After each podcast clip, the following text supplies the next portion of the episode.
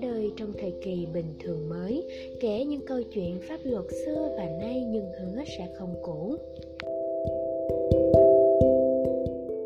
Chào các bạn, chào mừng các bạn đến với chuyên mục radio cuối tuần của Medlo. Mình là anh Duy, host của chuyên mục radio ngày hôm nay với chủ đề Bỗng dưng bị mắc sổ đỏ thì phải làm sao? Nghe tới sổ đỏ thì chắc hẳn các bạn đã biết mình đang nhắc tới vấn đề gì rồi nhỉ? Chúng ta đã biết sổ đỏ là giấy tờ chứng minh về quyền sử dụng đất hoặc nhà ở đúng không nào? Vì chắc hẳn ai cũng sẽ sợ hãi khi bỗng nhiên sổ đỏ bị thất lạc thì liệu đất và nhà ở có còn thuộc quyền sở hữu của mình hay không? Vậy chuyên mục ngày hôm nay mình sẽ giúp các bạn có câu trả lời cho vấn đề này nhé. Đầu tiên, sổ đỏ là gì? Sổ đỏ là từ mà người dân thường dùng để gọi giấy chứng nhận quyền sử dụng đất theo màu sắc của giấy chứng nhận. Pháp luật đất đai từ trước đến nay không có quy định về sổ đỏ, sổ hồng. Tùy theo từng giai đoạn ở Việt Nam mà các loại giấy chứng nhận này được gọi tên như sau: giấy chứng nhận quyền sử dụng đất, giấy chứng nhận quyền sở hữu nhà ở và quyền sử dụng đất ở, hoặc là giấy chứng nhận quyền sở hữu nhà ở. Và hiện nay theo luật đất đai 2013 và các văn bản hướng dẫn thi hành đã kế thừa tên gọi của giấy chứng nhận mới. Căn cứ theo khoản 16 điều 3 luật đất đai 2013 có nêu rõ giấy chứng nhận quyền sử dụng đất, quyền sở hữu nhà ở và các tài sản khác gắn liền với đất là chứng thư pháp lý để nhà nước xác nhận quyền sử dụng đất, quyền sở hữu nhà ở và các tài sản khác gắn liền với đất một cách hợp pháp của người có quyền sử dụng đất, quyền sở hữu nhà ở và quyền sở hữu tài sản gắn liền với đất. Như vậy, sổ đỏ và sổ hồng là cách gọi phổ biến của người dân để chỉ giấy chứng nhận quyền sử dụng đất, quyền sở hữu nhà ở và tài sản khác gắn liền với đất dựa vào màu sắc của giấy chứng nhận. Vậy nếu khi bạn làm mất giấy chứng nhận này có làm ảnh hưởng gì hay không?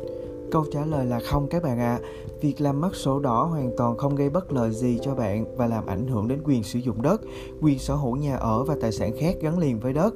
Cho nên bạn cứ yên tâm rằng dù có một người nào đó trộm lấy sổ đỏ của bạn thì hắn ta sẽ không bán được căn nhà hay mảnh đất của bạn đâu. Lý do vì sao ư? Vì cơ bản nhất giấy chứng nhận không phải là tài sản. Dù pháp luật không có điều khoản nào quy định hay giải thích cụ thể về thuộc tính của tài sản, nhưng từ thực tiễn giải quyết, để trở thành tài sản thì chúng phải có đủ các thuộc tính như sau. Con người có thể chiếm hữu được và đáp ứng được nhu cầu tinh thần hoặc vật chất của chủ thể, phải có trị giá được thành tiền và là đối tượng trao đổi tài sản. Và khi chúng không còn tồn tại thì quyền sở hữu sẽ đương nhiên chấm dứt. Tóm lại, giấy chứng nhận không phải là tài sản, nên khi giấy chứng nhận không tồn tại trong một số trường hợp như bị cháy, bị hủy hoại, thì quyền sở hữu của người sử dụng đất không bị chấm dứt.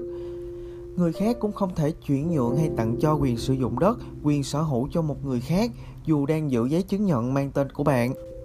Ngoài ra, việc chuyển nhượng, tặng cho, thế chấp quyền sử dụng đất chỉ có hiệu lực khi được đăng ký vào sổ địa chính của cơ quan khi đăng ký đất đai và được thực hiện bởi chính người sử dụng đất hoặc người được ủy quyền theo quy định của Bộ luật dân sự 2015. Vậy nếu kẻ trộm không bán được đất thì có thể mang đi cầm cố thế chấp sổ đỏ hay không?